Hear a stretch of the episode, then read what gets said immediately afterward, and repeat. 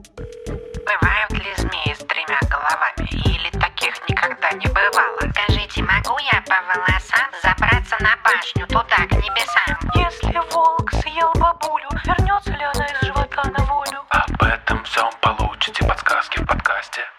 Это вам не сказки.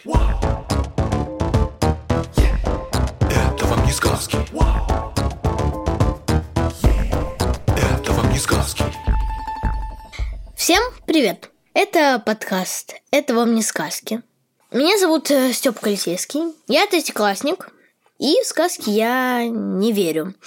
В этом подкасте мы как раз разбираемся, что в каких мультиках, книгах э, и всем таком сказка, что правда.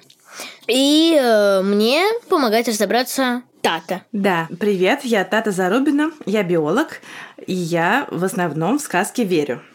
Мы со Степой записали уже больше 20 выпусков про сказки, мультики и фильмы. 20. Эх, как жизнь пролетела. Да, это у нас 27 выпуск, между прочим. Степа, какой у нас вопрос на сегодня? Сегодня у нас вопрос от Федора, которому 6 лет. Его интересует, можно ли создать живых динозавров из их останков, как э, в мультфильме «Лего мир юрского периода». Это доктор Генри Ву и доктор Элисон Майлз, ведущие специалисты. Они работают над совершенствованием динозавров, используя самые современные технологии. Ты смотрел мультфильм? Одну серию. А я смотрела фильм «Парк юрского периода», по которому, видимо, снят этот мультик. Суть э, происходящего, как в фильме, так и в мультике, заключается в том, что один сумасшедший ученый нашел замурованного в янтаре комара с кровью динозавров. И он решил, что эта кровь даст ему возможность воссоздать динозавров. И надо сказать, что у него получилось по сюжету. Причем удалось ему не просто возродить одного единственного динозавра, а он смог э, заселить целый парк юрского периода. Тат, давай, чтобы войти в тему, поговорим о том, почему динозавры вымерли, в принципе. Давай. На самом деле, точно никто не знает ответа на этот вопрос, а, и есть несколько точек зрения, но в основном они сходятся на том, что к концу мирового периода вообще-то динозавры уже плохо себя чувствовали. Им нужно было очень много еды, потому что они были, большинство из них были совершенно гигантскими. И эту еду им было довольно трудно находить. Тат, Да. А что такое вот этот э, меловый период, как там сказала? Смотри, если мы говорим о каком-то супердавнем времени, то там мы говорим про эры и периоды, геологические эры и периоды. А, И вот э, меловой период, он был в самом конце мезозойской эры, и шел он примерно с э, 145 миллионов лет назад до 66 миллионов лет назад. Вот это вот время называется меловым периодом. Долговато, нет? У динозавров э, вообще-то к этому времени было много сложностей. Вот у них были, у многих из них были проблемы с едой, у них э, очень была большая детская смертность из-за того, что они появлялись на свет э, очень мелкими, и многих из них съедали хищники. К тому времени уже стали набирать силу млекопитающие и тоже стали теснить динозавров, в том числе они нападали на их детенышей, и в результате динозавры То есть какая-нибудь э, крыса, большая крыса-переросток могла утащить детеныша динозавра. Ну, не крыса, но, может быть, какой-нибудь э, что-нибудь собакоподобное, я не знаю. Но, в общем, в результате динозавры стали очень медленно воспроизводиться, и к- ко всему этому, как мы уже с тобой, помнишь, когда-то говорили в э, выпуске про комету, считается, что в это время, в этот момент Земля столкнулась с гигантским метеоритом. В атмосферу Земли поднялось огромное количество пыли, стало довольно холодно и темно, и это добило и без того несчастных динозавров. В первую очередь пострадали, конечно, травоядные, потому что пострадали растения, а за ними и хищные, которым перестало хватать еды вслед за травоядными. Понятненько. А, наверное, надо возвращаться к самому вопросу. И вот мне кажется, что можно динозавров возродить из их останков. Как раз потому что вот кости всякие, кровь в комарах, там содержится их ДНК. Я сейчас могу объяснить, в принципе, что такое ДНК. Э, ДНК – это можно сказать, код, э, программа. Программа, по которой наш организм работает, растет и всякие такие вещи делает. Про ДНК ты совершенно прав. Это такая, на самом деле, такая огромная молекула, в которой записана информация о том, как должны развиваться и функционировать все живые существа. Она состоит из огромного количества кусочков, как бы ее обычно сравнивают с бусами. И главная ее смысловая часть – это ген. Например, у нас с тобой, у человека в нашей ДНК примерно 24 тысячи генов. В каждом гене зашифрован какой-то белок. Эти белки дальше имеют множество самых разных функций и задач. Там записано, какого цвета у нас будут глаза, какого мы будем роста, какого цвета будут волосы. И, в общем, все-все-все про нас записано. Поэтому, действительно, имея ДНК, иногда можно из него сделать даже искусственно новое живое существо. Этот метод называется клонированием. Но в данном случае у нас есть проблемка, которая заключается в том, что ДНК ужасно нестойкая штука. Она очень быстро разрушается. Даже солнечный свет для нее опасен. Мы действительно находим комаров и каких-то других кусачих насекомых времен динозавров, которые сохранились в янтаре. Кстати, ты знаешь, что такое янтарь? Это засохшая смола. Застывшая смола, да, древних, да. древних хвойных деревьев. Но то, что сохраняется в янтаре, это только оболочка. Мягкие ткани там не сохраняются. И крови на самом деле мы там найти не можем. Но даже если бы кровь там и была, каким-то чудом, ДНК мы бы в ней там найти не смогли. Как раз потому, что она э, недолговечна. А на самом деле, самый старый из обнаруженных ДНК и то не ценной молекулы, а фрагментов, около миллиона лет, а то, может быть, даже и меньше. А динозавры были как минимум э, в 66 раз старше. Так что с этим у нас ничего не выйдет. Окей, хорошо. А, мы выяснили, что в янтаре ДНК ну и в принципе, ДНК динозавров найти невозможно, потому что они очень древние. Слишком древние. Для того, чтобы их ДНК сохранилась. Ну, окей. Вот мы в каком-то из прошлых подкастов обсуждали репку. Вот э, разве нельзя вырастить динозавров искусственно, как э, это можно сделать с репкой? На самом деле, в случае с репкой нам тоже нужна была ДНК. И чтобы пытаться восстановить динозавров, нам все равно нужно иметь хотя бы кусочки этой ДНК. Ровно так и было на самом деле в этом мультике. В этом мультфильме рассказывается про то, что на самом деле нашли они э, тоже не целые молекулы ДНК, не полностью готовую матрицу, да, а фрагменты кусочки. И даже если это так, у учё... на самом деле сейчас у ученых было бы очень мало информации о том, как эти фрагменты, эти кусочки собирать воедино. Потому что для того, чтобы понимать, э, как располагать относительно друг друга эти фрагменты, нужно иметь образец. А, нужно понимать, например, какие кусочки у тебя есть, а какие отсутствуют, и вместо них есть какие-то дырки, которые нужно залатывать, ставить заплатки из чего-то. Проще всего представить себе эту историю на примере бус. Представь себе, что ты порвал бусы, и некоторые бусинки у тебя разлетелись э, совсем, а некоторые небольшие кусочки остались целые. И тебе нужно собрать рассыпанные бусы в нужном порядке в том порядке, как они были на исходных бусах, пусть даже с дырками. Сможешь ли это ты сделать, если у тебя не будет э, таких же бус целых? Или хотя бы фотографии этих бус? Я могу запомнить. Или если там алфавит, то я по алфавиту соберу. А если у тебя не будет таких подсказок? Тогда все определит рандом. Угу. Представляешь, если мы рандомным образом соберем кусочки ДНК, что из этого может получиться? Киборг Убийца. В мультике и в фильме они в качестве образца берут ДНК лягушки. То есть вот эти дырки, они заполняют фрагментами ДНК лягушки. А, но это довольно странная идея, не очень понятно, как она пришла им в голову.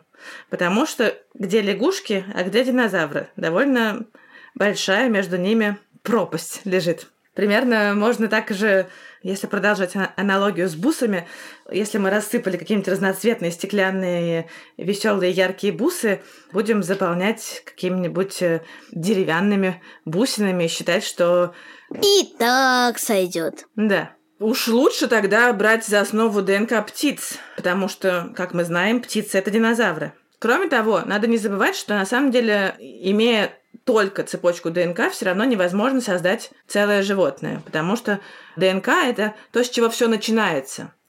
Но само развитие живого организма это довольно сложная история. Там по очереди включаются, выключаются разные гены в нужное время, которые они связаны с определенными сигналами окружающей среды. И, в общем, просто ДНК недостаточно. Например, эту ДНК нужно еще куда-то посадить. Например, нужно иметь какое-то яйцо, где этот зародыш должен был бы развиваться.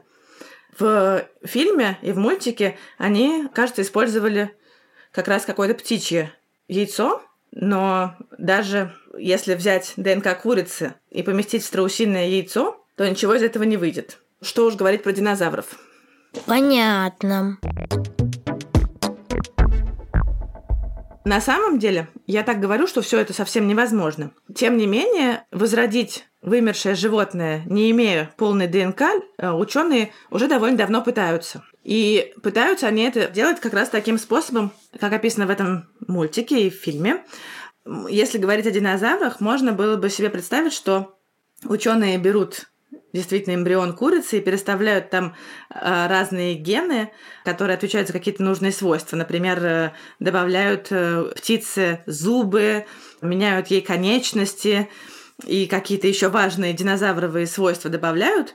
Теоретически так, наверное, можно получить существо, похожее на динозавра. Это ни в коем случае не будет тот самый динозавр, который когда-то уже существовал, но какие-то черты, наверное, ему можно придать. Но, тем не менее, пока что это еще совершенно фантастическая история. Пока что никто даже близко не приблизился к такому. Так, то есть, если у ученых получится скрестить э, курицу и динозавра, то скоро, очень скоро, в курятниках будут красоваться э, двухметровые в высоту курицы с кожей, как у ящерицы, и эм, с зубами, как у саблезубого тигра. Но я же сказала, что это пока что фантастика. Пока что. Кроме того, если считать, что мы с технической стороной вопроса разобрались, а, нужно подумать о том, что же будет дальше. Вот представь себе, мы вывели это странное существо, похожее на древнего динозавра. Надо понять, как он впишется в нашу современную планету, что он тут будет есть. Кроме того, одного-то существа недостаточно для создания популяции и продолжения существования этого новоизобретенного вида. Нужно, честно сказать, довольно много, несколько тысяч неродственных особей, и каждого придется создавать руками. А, в общем, пока что лучше представлять себе это в кино. Динозавры — это, конечно, интересная штука. Но кроме них есть куча других животных, которые тоже вымерли. И вымерли они гораздо более недавно, чем динозавры.